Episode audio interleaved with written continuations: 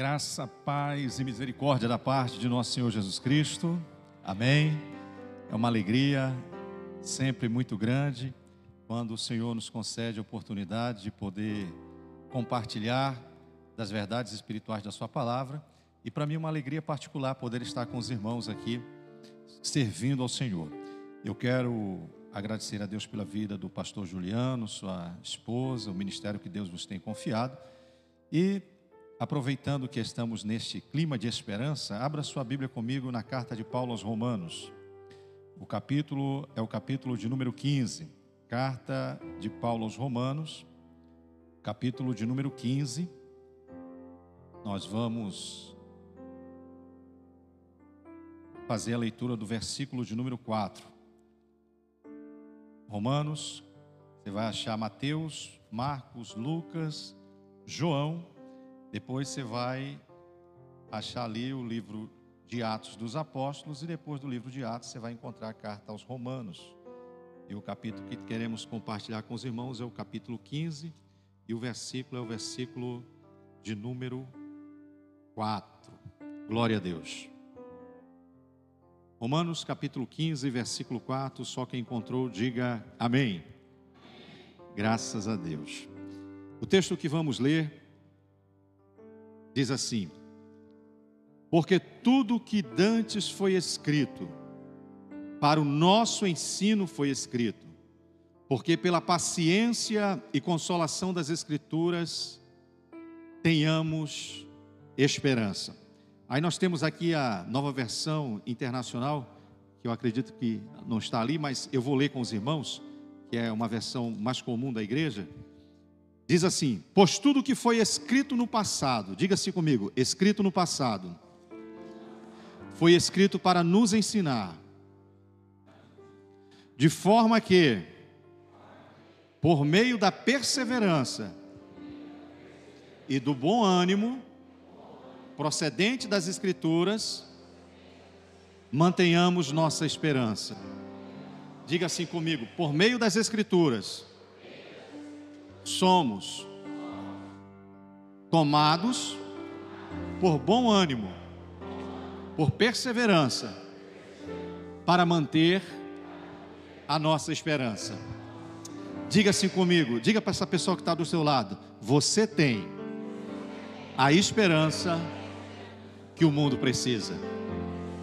Glória a Deus. Você pode dizer isso mesmo com convicção? Você tem a esperança que o mundo precisa. Agora você pode dizer para você mesmo, dizer assim: eu tenho a esperança que o mundo precisa.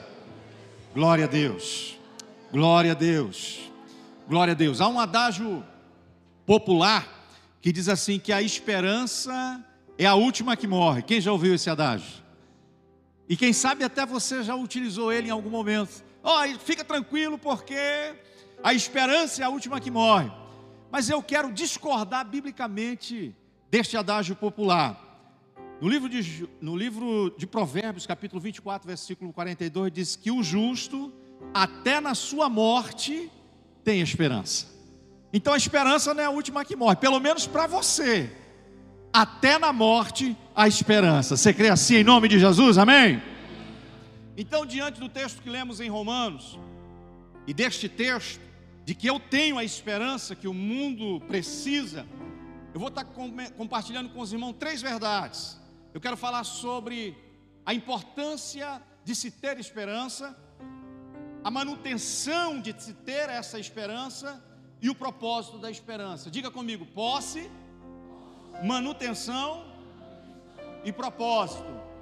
Mais uma vez para ficar guardado: posse, manutenção e propósito. Glória a Deus, é sobre esse contexto que nós vamos falar de esperança. Quando Paulo escreve aos irmãos da igreja em Roma, especialmente nesse texto que nós lemos aqui, no capítulo 15, no versículo 4, ele nos revela algo de grande relevância para a nossa vida. Paulo está falando sobre esperança. E deixa eu lhe dizer uma coisa: ninguém consegue viver sem esperança. Ninguém. Ninguém consegue. Você talvez atravesse um deserto, um momento, um desalento de desesperança, mas viver sem esperança não é possível. Todos nós precisamos, inevitavelmente, nos apegarmos a alguma coisa que nos traga esperança, que nos traga um sentido para a vida. Nós precisamos de um sentimento que nos permita olhar para o amanhã e entender que amanhã vai ser melhor do que foi hoje, que hoje foi melhor do que foi ontem. Acreditar que aquele dia que vem, amanhã será melhor do que foi ontem. E nós precisamos nos apegar a alguma esperança. Não dá para viver sem esperança. Um certo filósofo por nome Nietzsche Apesar de ele ter uma frase conhecida, dizer que Deus estava morto, ele também vai dizer que a vida, ela só tem significado, a pessoa só consegue suportar o sofrimento quando ela tem esperança em alguma coisa.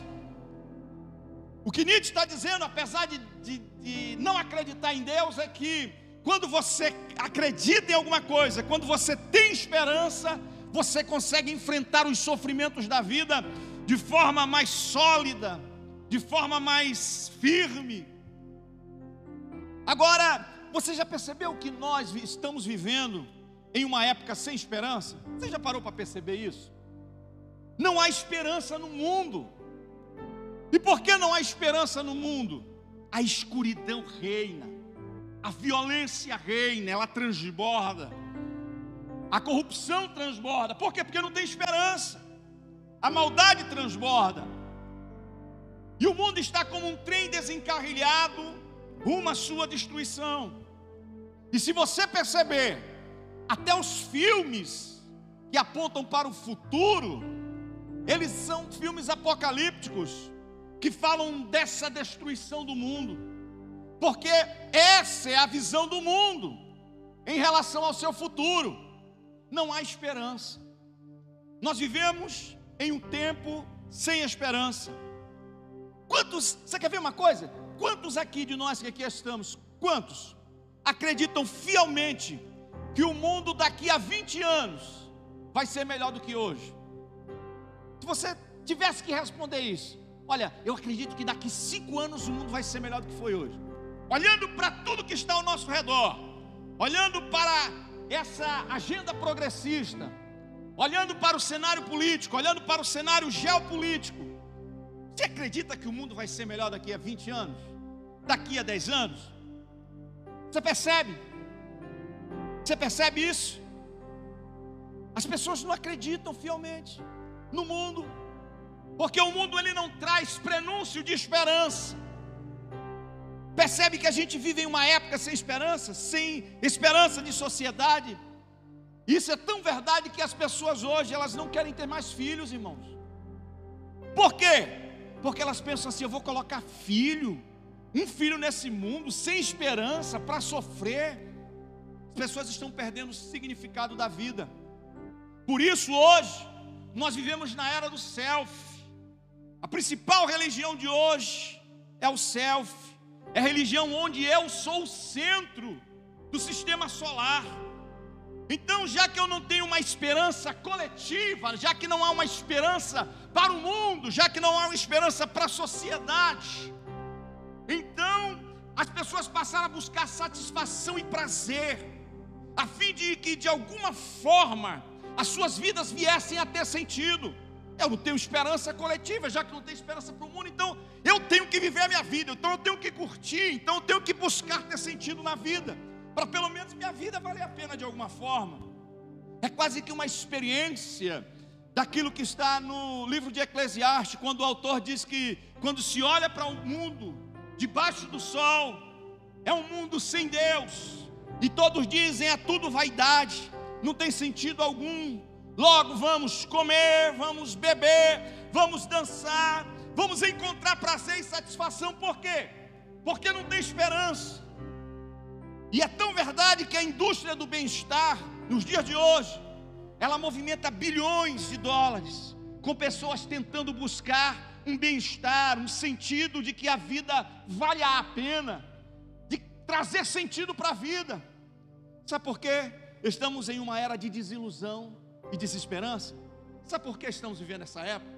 De desilusão, de desesperança, de falta de uma esperança coletiva para o mundo e para a sociedade. Sabe por quê? Por pelo menos dois motivos. O primeiro dele, diga-se comigo, o pecado humano. Tudo que a sociedade promove, todo, tudo, no sentido de trazer esperança para o futuro, não leva em consideração o coração do homem, irmão. Não leva em consideração o pecado do homem. Qualquer lugar que você deposite a sua esperança, se você não levar em conta o verdadeiro sentido, o verdadeiro problema do mundo, que é o pecado, que é o coração humano, essa esperança vai nos decepcionar. Se você desconsiderar Deus numa sociedade, você pode recomeçar inúmeras vezes. Inúmeras vezes. Você pode recomeçar, você pode recomeçar, mas enquanto você não trouxer Deus para o seu plano de vida e de futuro, sempre haverá decepção. Inúmeras vezes vai dar errado. Por causa de quê, pastor?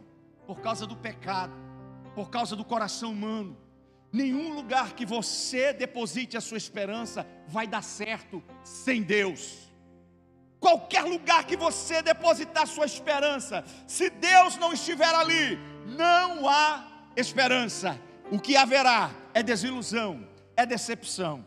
Segundo motivo, por qual o mundo está mergulhado em desilusão e de esperança, é que nós vivemos em um mundo em que toda tentativa da sociedade em gerar algum futuro se embasa numa esperança do aqui e agora. Não, nós vamos promover isso para a sociedade, mas é para aqui e para agora. Mas daqui a pouco acaba, daqui a pouco vem outro grupo, daqui a pouco vem uma outra política, daqui a pouco, é sempre assim. E o mundo vai descarrilhando, e o mundo está indo nessa direção. Por quê? Porque tudo que se pensa, se pensa para o aqui e agora. Ninguém está olhando para o horizonte da eternidade. O mundo não consegue olhar para o horizonte da eternidade. O mundo não consegue entender que todas as mazelas existentes na sociedade, elas não são apenas resultados do que está acontecendo, mas elas nascem no coração do homem, sem Deus. Por isso não há esperança. Não há esperança para o futuro. E se não existe futuro, irmão, a vida não faz sentido. Você já parou para pensar? Ah, já que tudo vai acabar mesmo, então não faz sentido. Não faz sentido. Se depositarmos nossa confiança em uma esperança secular sem Deus, significa que tudo vai acabar um dia. Ah, todo dia vai acabar. O sol vai morrer em algum momento, a vida humana vai desaparecer em algum momento, e os cientistas fazem projeções aí de que daqui a alguns milhares de anos o sol vai morrer, significa que a raça humana vai desaparecer. Ou seja, tudo que existe é isso. E a vida não faz sentido nenhum, então. É um absurdo. Você quer ver uma coisa? Imagine que você descubra que vai morrer na semana que vem. Eu espero que isso não aconteça jamais com você. Mas imagina, provavelmente você vai descobrir algumas coisas que não fazem sentido. Ah, já que eu vou morrer semana que vem, o que você vai fazer amanhã? Você vai para o trabalho cedo? Não vai. Eu estava numa dieta terrível. Você vai fazer dieta? Não vai. Por quê? Porque não há não faz sentido. Quando não há esperança, não faz sentido. A vida não tem sentido. Não tem. Não adianta, não faz sentido trabalhar e certamente não faz faria muitas coisas porque você diria, olha, não faz sentido. Em contrapartida, alguns buscam prazer imediato, satisfação imediata, ilimitada, porque não há esperança para o futuro. E muitos, por não ter esperança, se enveredam pelo caminho do vício, da curtição sem limites, das drogas, da prostituição, porque não tem esperança no futuro, não conseguem ver um sentido para a vida. Muitos estão vivos, sabe por quê, irmãos? E às vezes até no nosso meio. Muitos estão vivos, sabe por quê? Simplesmente porque nasceram, mas não tem escolha, não tem escolha. Ainda que aí afora, um suicídio ali e outro lá acontece, porque a vida para esses se resume em uma sexta-feira num sábado e domingo, num final de semana, numa segunda-feira chata. porque a vida destes é um ciclo sem sentido, uma rotina sem propósito. Para este a vida não faz sentido e não faz sentido porque não possuem, diga comigo, esperança. Agora permita-lhe dizer uma coisa: não há esperança, a menos que exista um Deus, e que esse Deus, ele te surpreenda com uma viva, poderosa e gloriosa esperança.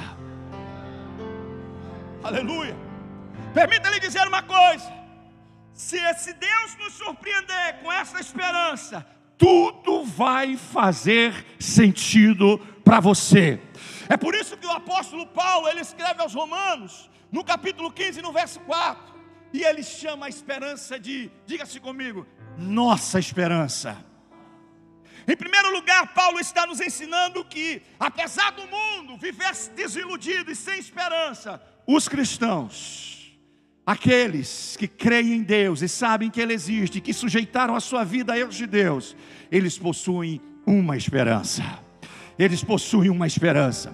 Uma esperança que não é uma esperança qualquer, não é uma esperança pessoal, é uma esperança coletiva. A mesma esperança que você espera, eu espero. A mesma esperança que você espera, eu espero. A mesma esperança que você espera, eu espero. A nossa esperança, mais do que ser individual, do que um emprego, do que uma porta aberta, ela é uma esperança coletiva. É a esperança de que um dia tudo isso aqui vai passar e nós nos encontraremos com Ele e Ele estará conosco para sempre. Esta é a nossa esperança.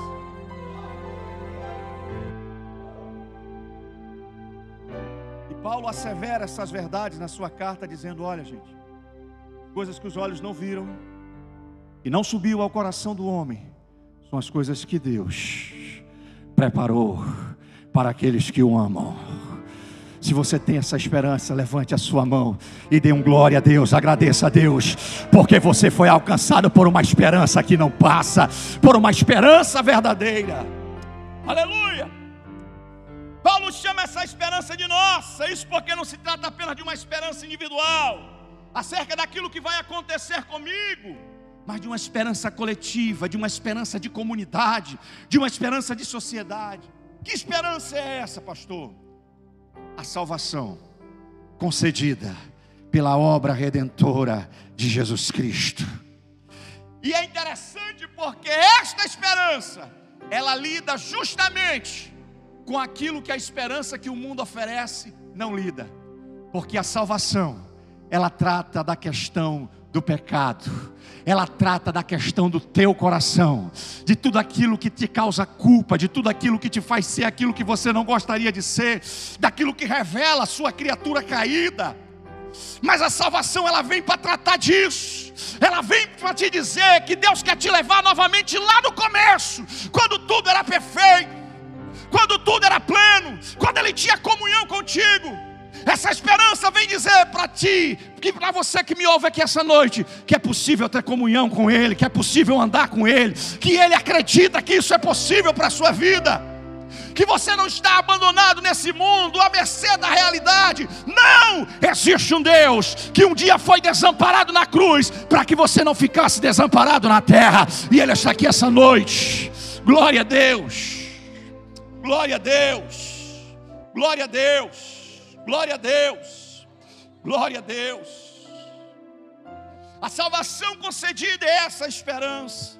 E eu quero vos afirmar que a esperança que nós temos em Cristo, ela é uma esperança sólida, ela é uma esperança verdadeira, ela é superior à esperança que Deus nos oferece pela pessoa bendita de Jesus. E eu quero vos afirmar: só há esperança nele, só em Jesus só em Jesus. E essa esperança, irmãos, ela é, em primeiro lugar, acessível a todas, mas ela é exclusiva de alguns. Como isso pode ser possível?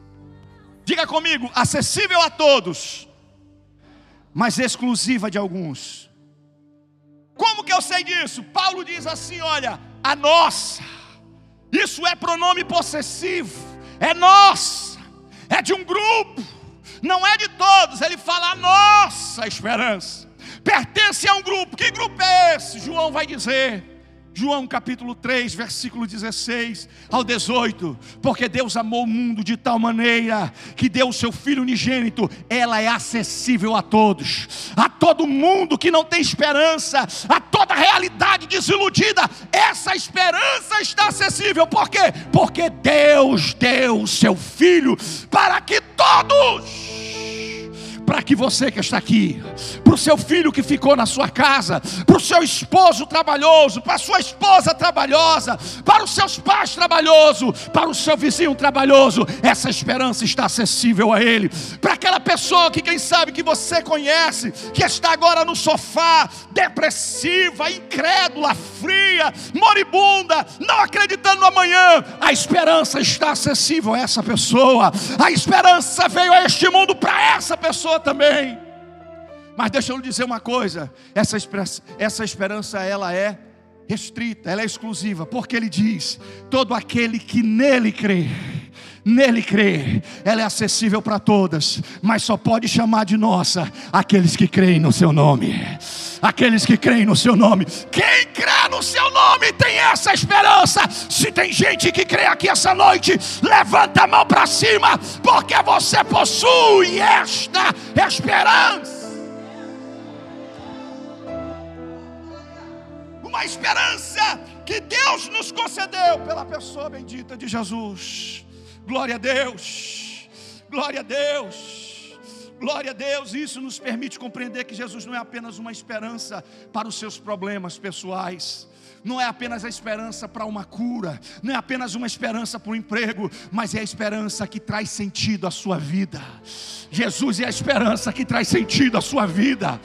Jesus é a esperança que traz sentido para a sua vida. Jesus é a esperança que preenche a solidão do seu coração. Jesus é a esperança que preenche o vazio da sua alma. Jesus é a esperança que enxuga as tuas lágrimas. Jesus é a esperança que ilumina os teus passos. Jesus é a esperança que você precisa.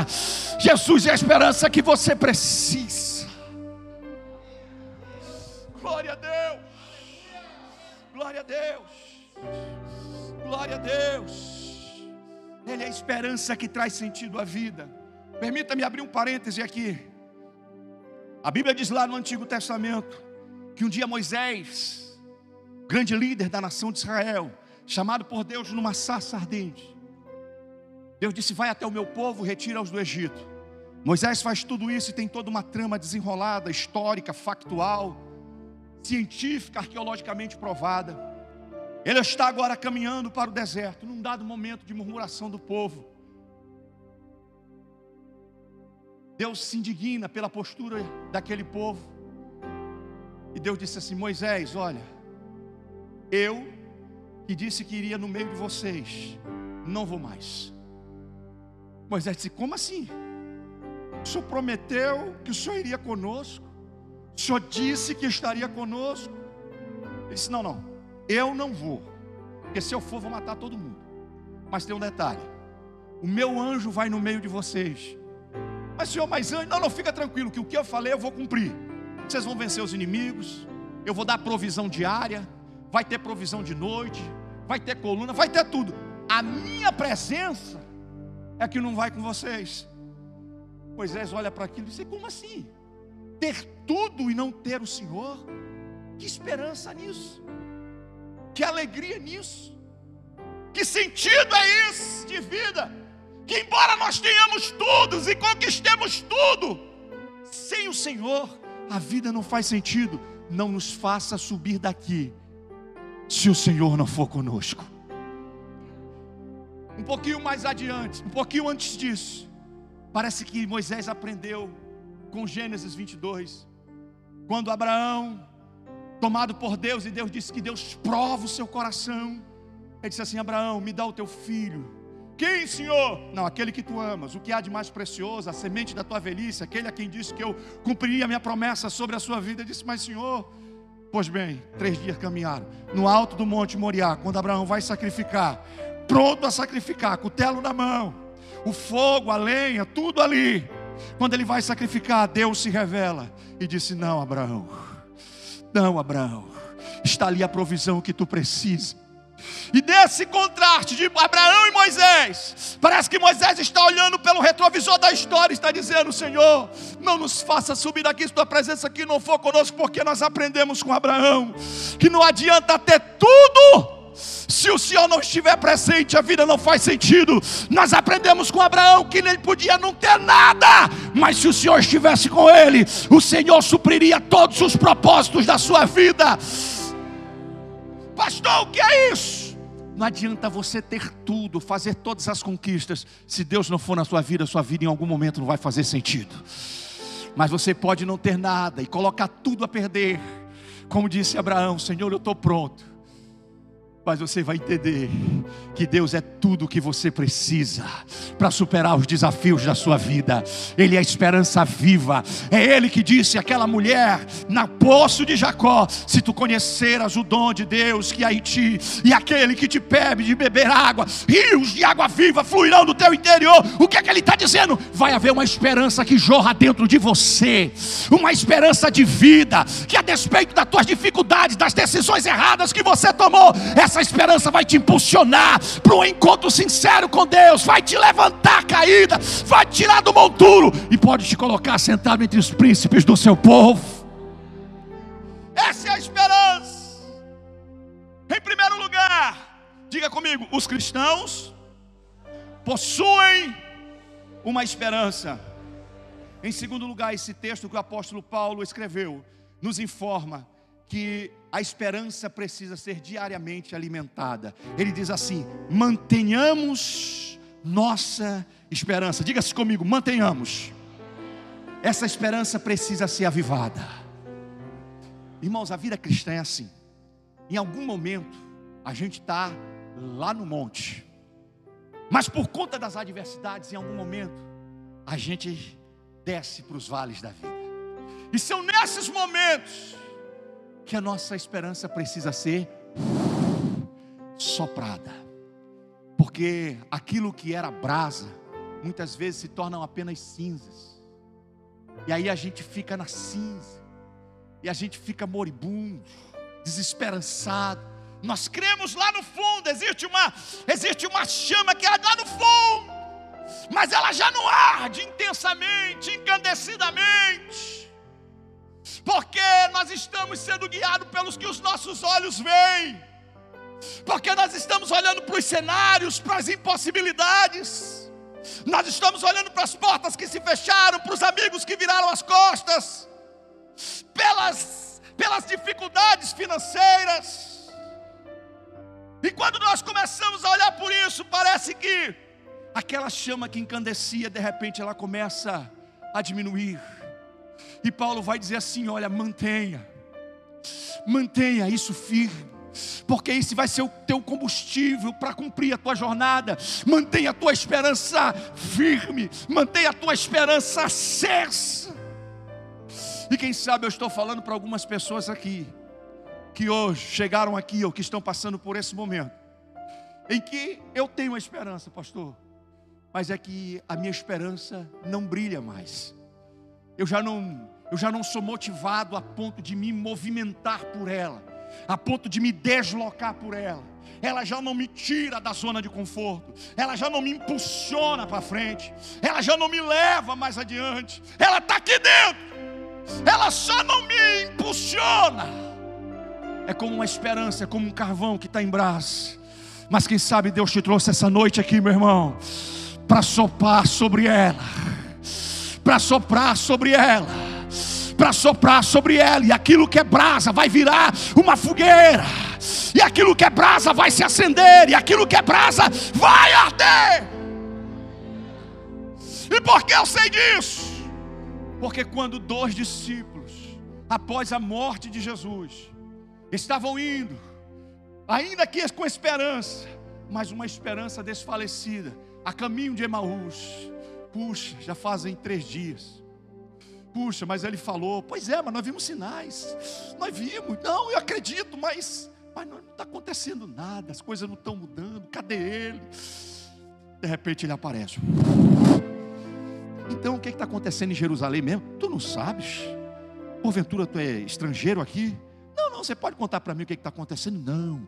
Olha, veio um que se dizia que era o Messias e fez sinais e milagres e maravilhas. Olha, esse homem era um homem santo, ele falava, o nosso coração se abria, e aquele homem tinha trazia a palavra de esperança. Ele era a resposta para os nossos problemas, ele era a solução para a nossa cegueira espiritual. Ele trazia luz às nossas trevas. E Jesus está olhando aquilo, e de repente Jesus começa a falar as escrituras. Diga comigo, ele começa a falar as Escrituras.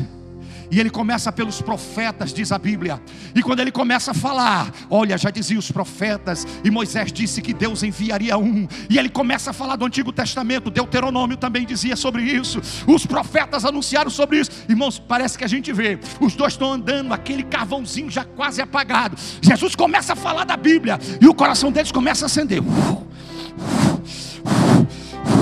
De repente eles chegam no local. Quando eles chegam no local, Jesus disse assim: Olha, eu preciso. Ele disse: Não, meu Senhor, fica conosco, fica conosco. Ele disse: Eu não posso ficar, mas fica conosco. Ele disse: Não, o que eu vim fazer eu já fiz. Os vossos corações estão ardendo novamente. Mantenham a chama da esperança acesa, porque fiel é o que prometeu. Fiel é o que prometeu. Fiel é o que prometeu. E eles vão testemunhar, pastor Juliano. Eles vão dizer: porventura, porventura, o nosso coração não ardia. Oh irmão, deixa eu te dizer uma coisa: quem tem a esperança em Jesus, a despeito daquilo que o cenário diz, a despeito do que os nossos olhos veem, o nosso coração precisa arder.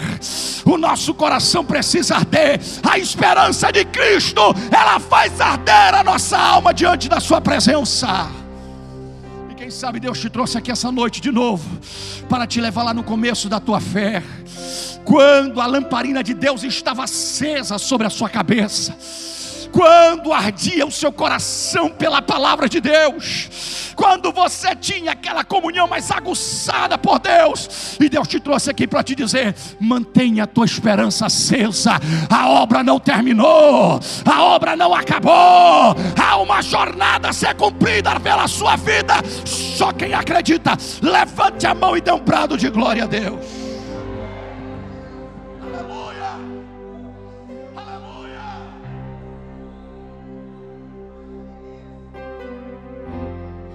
Pastor, e como é que nós podemos manter essa esperança viva? Olha só o que Paulo vai dizer. De forma que, diga assim comigo, por meio da perseverança. Diga para a pessoa que está do seu lado, diga assim, perseverança. Diga assim, perseverança.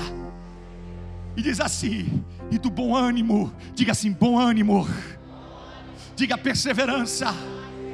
E bom ânimo ele diz assim: procedentes das palavra do coach, das palavras do teu amigo mais chegado, das palavras do presidente da república, do governador, da prefeita. Você vai ter ânimo, você vai perseverar mas não por causa da palavra do homem, mas por causa da palavra do Senhor, daquele que vela pelas Escrituras, daquele que disse a Jeremias: O que é que tu vês? Ele, Jeremias disse: Olha, eu vejo aqui uma vara de amendoeira. E disse: Pois viste bem, porque eu velo pela minha palavra para cumprir aquilo que eu prometo, eu faço, o que eu digo, eu faço. Aleluia! Pastor, como é que a nossa esperança é renovada? Persevera na palavra. Quando você vê o crente muito moribundo, já quase sem esperança, irmão, ele já deixou de ler a Bíblia. Pode prestar atenção que na maior parte da vez já não leu a Bíblia a semana, já não leu mais a Bíblia na semana. Irmão, quando a gente deixa de ler a Bíblia, a gente começa a ouvir noticiário, a gente começa a ouvir as conversas dos alheios, a gente começa a ouvir tanta coisa. Sabe o que, é que acontece? É mesmo. Rapaz, eu não tinha pensado por esse lado, não. Olha, esse lado aqui, rapaz, eu não tinha visto isso. Rapaz, mas quando você vai para a Bíblia, não. Você vê, eu sou o Senhor, e fora de mim não há Salvador. Eu sou aquele que pesa a areia com a palma das minhas mãos. Eu coloco limite sobre as águas do mar. Eu chamo as estrelas pelo seu nome. Eu tenho domínio sobre os céus, sobre o universo, sobre todas as coisas. Eu sou aquele que tem poder sobre a vida e de tirar a vida. Eu estabeleço reis e derrubo reis. Eu construo e eu desfaço. Todo o poder está em Suas mãos. Eu olho para isso e diga: Não, a minha esperança está nele, a minha esperança está nele, a minha esperança está nele. Quando a minha esperança está nele, a minha fé é robustecida. É por isso que Paulo escreve ainda aos Romanos, no capítulo 15, versículo 17: A fé vem, diga comigo, a fé vem pelo ouvir, e ouvir. O que, irmão? O que, irmão? O que, irmão? A palavra de Deus, porque ela te ensina a perseverar, ela gera bom ânimo sobre a sua vida. Você está aqui essa noite e um ânimo novo está sendo gerado sobre o seu coração. Você está recebendo palavra de perseverança aqui. Você está recebendo palavra de vida. Mantenha a esperança. Mantenha a esperança a insistência no relacionamento com a palavra de Deus, ela produz bom ânimo e isso mantém a esperança. Quem sabe você deixou a sua Bíblia de lado, porque a sua luta está sendo constante, você não tem força, mas eu recebo a autoridade de Deus agora, em nome do Senhor Jesus. Você vai voltar para a palavra, você vai ler a tua palavra essa semana, você vai ler a tua Bíblia, e você vai receber graça de Deus, porque isso é bíblico, isso é promessa de Deus, não sou eu que estou dizendo, é Deus que está dizendo que quando você lê, a sua esperança vai receber um ânimo novo.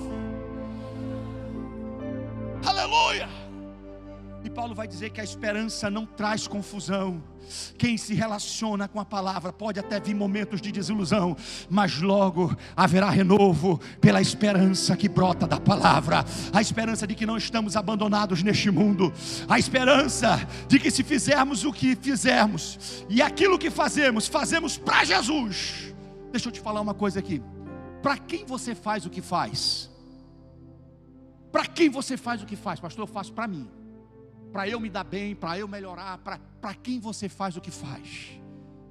Se você fizer para você, em algum momento você vai se desiludir. Mas se você faz o que faz, você faz para Jesus, então, irmão, não há desilusão. Porque você não é responsável pelo resultado, você é responsável pela sua vida você é responsável pela comunhão, mas o resultado é dele. A resposta é dele. O tempo é dele. Quem está me entendendo isso, diga amém. E olha o que Deus vai dizer para você, Jeremias 29, 11 a 14: Porque sou eu que conheço os planos que tenho para vocês, diz o Senhor, planos de fazê-lo prosperar e não de lhes causar dano. Deus quer coisa boa para você, plano de lhe dar esperança de te dar um futuro, diz o Senhor. E ele diz assim: ainda mais, então vocês vão clamar a mim, vocês que fazem o que fazem pelo meu nome, vocês clamarão a mim, vão orar a mim, e eu vou ouvir vocês. Você tem promessa de resposta, você tem promessa de resposta. E ele diz: Vocês vão me procurar e vocês vão me achar. Deus não vai se esconder de você. Deus não vai se esconder de você. Vocês que procuram de todo o coração. Ele disse assim: Eu, eu, eu, Senhor, me deixarei ser encontrado de vocês. Eu me deixarei ser encontrado de vocês. A esperança, irmão, ela é mantida. E quando ela é mantida, a esperança traz renovo para a nossa vida traz renovo para nossas forças. E a minha oração essa noite, eu sinto direção da parte de Deus, é que Deus renove as suas forças, é que Deus renove a sua esperança, é que Deus renove a sua graça sobre a sua vida. E Deus diz assim, Isaías 40, 28, 31. Será que você não sabe? Será que você nunca ouviu falar? O Senhor é o Deus eterno, o Criador de toda a terra. Ele não se cansa nem fica exausto. Sua sabedoria é insondável. Olha o que ele vai dizer para você: você que está cansado, você que está esgotado, ele fortalece ao cansado. Receba força de Deus. Ele fortalece o cansado. Receba força de Deus. E dá grande vigor ao que está sem força. Pastor, tem força nenhuma mas em nome de Jesus, pela autoridade do seu nome, pelo poder da sua palavra, tenha suas forças renovadas nessa noite, tenha sua esperança avivada nessa noite. Ele diz: os jovens se cansam, ficam exaustos, os moços tropeçam e caem, mas aqueles que esperam no Senhor, eles renovam as suas forças, eles voam alto como águias, eles correm e não ficam exaustos, eles andam e não se cansam. Ele diz assim: Olha, mas aqueles que esperam no, esperam no, então não espere no homem, não espere nos seus resultados. Não espere na realidade que você vê diante dos olhos. Espere no Senhor. Espere no Senhor.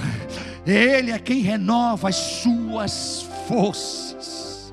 E eu preciso encerrar. Em primeiro lugar, diga assim: Eu possuo a esperança que o mundo precisa. Diga assim comigo: Deus é aquele que reacende a minha esperança para mantê-la viva. Diga em terceiro lugar, diga-se comigo: a esperança que eu tenho tem um propósito.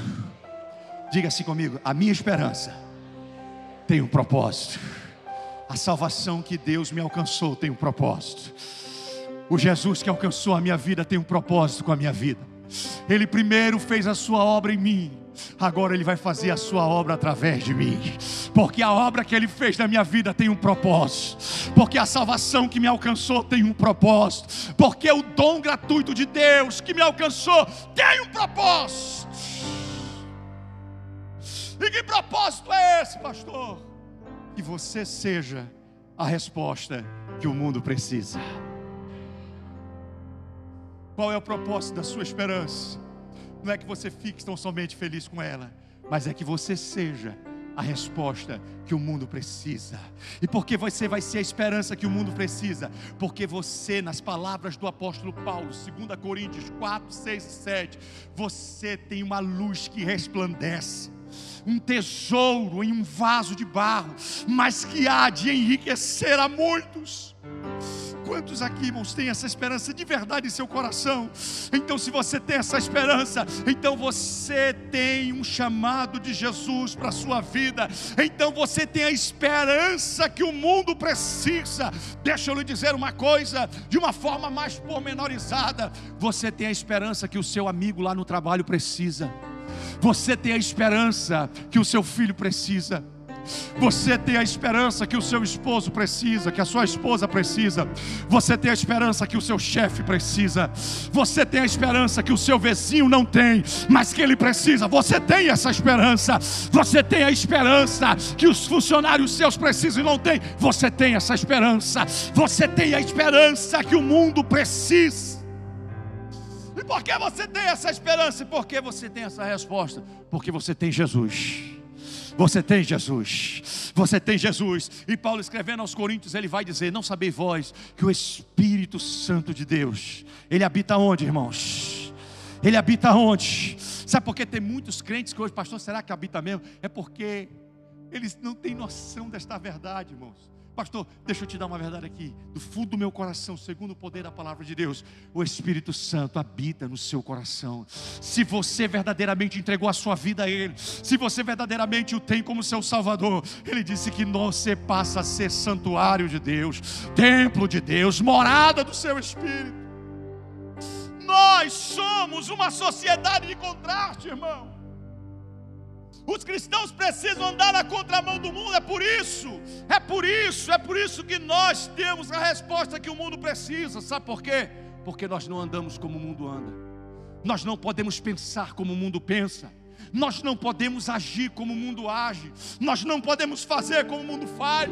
Quando você vê um grupo de uma igreja, um grupo de irmãos dizer: Não, pastor, mas agora a moda é essa, mas agora a pegada é essa, e mas e daí? A pegada da sociedade pode ser essa, mas a nossa pegada não, a nossa pegada é diferente, a nossa jornada é diferente, sabe por quê? Porque nós temos uma esperança, nós temos uma esperança.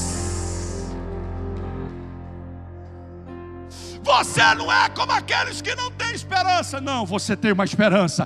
E porque você tem uma esperança, você vai na contramão. Você vai na contramão. Sabe por quê? Quando o mundo mergulhado em todas as trevas, eles buscarem uma esperança, eles vão dizer: ali no Tiradentes, naquela esquina, tem uma luz. Tem treva por tudo que é lugar, mas ali tem uma luz. Ele vai olhar lá para o seu escritório cheio de funcionário atribulado, o diabo vai dizer: Isso aqui tudo é meu. Mas um demônio vai cutucar ele vai dizer: Tudo é teu, mas tem um lá que está brilhando, ali tem luz. Ali não é teu, ali não é teu, ali não é teu, ali não é teu, ali não é teu. Ele passa pelos bares, boates, isso aqui é meu, isso aqui é meu. Mas ele passa aqui por cima, ele diz: Isso aqui não é meu, isso aqui é propriedade exclusiva daquele que operou a obra de redenção sobre a face da terra. Você tem uma esperança. É por isso que ele diz assim: olha, vocês são sacerdócio real, vocês são geração eleita, vocês são povo exclusivo. Diga assim comigo: sacerdócio real.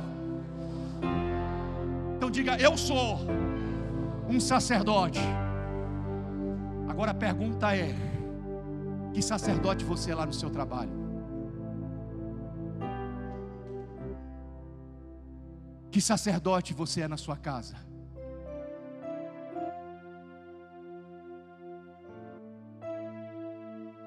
Que sacerdote você é na sua escola, jovem? Que tipo de sacerdote você é com seus funcionários?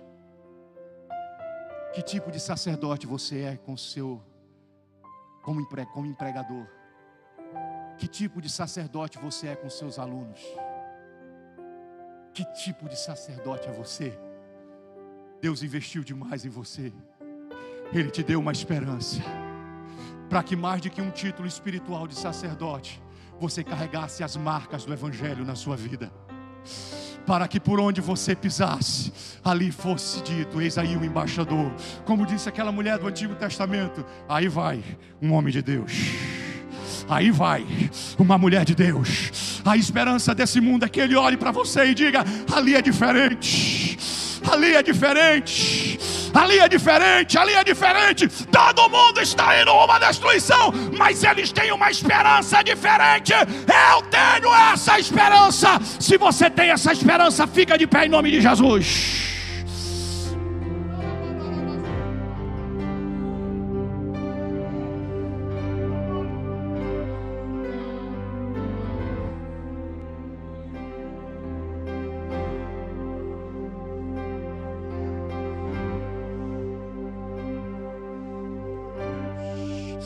Meu Deus, a minha oração essa noite é que Deus acenda essa brasa do seu coração, jovem. A minha oração essa noite é que Deus acenda a brasa da esperança que faz arder e faz evidenciar o sacerdócio seu, que faz evidenciar a propriedade exclusiva que é você que faça arder agora sobre a sua alma, que reacenda sobre a sua vida, que Deus traga renovo agora, renovo agora, renovo agora, receba da parte de Deus, renovo agora, receba da parte de Deus graça agora.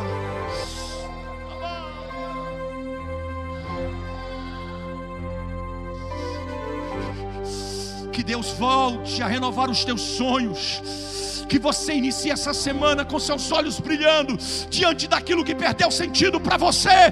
Que Deus te visite nesta hora e sopre sobre a sua vida.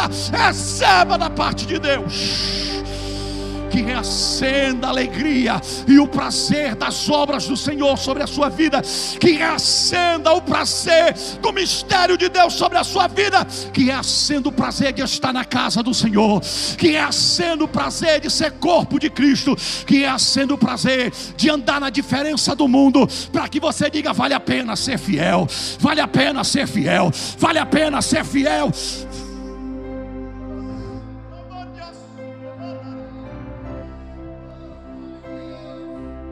Diga assim: Eu tenho.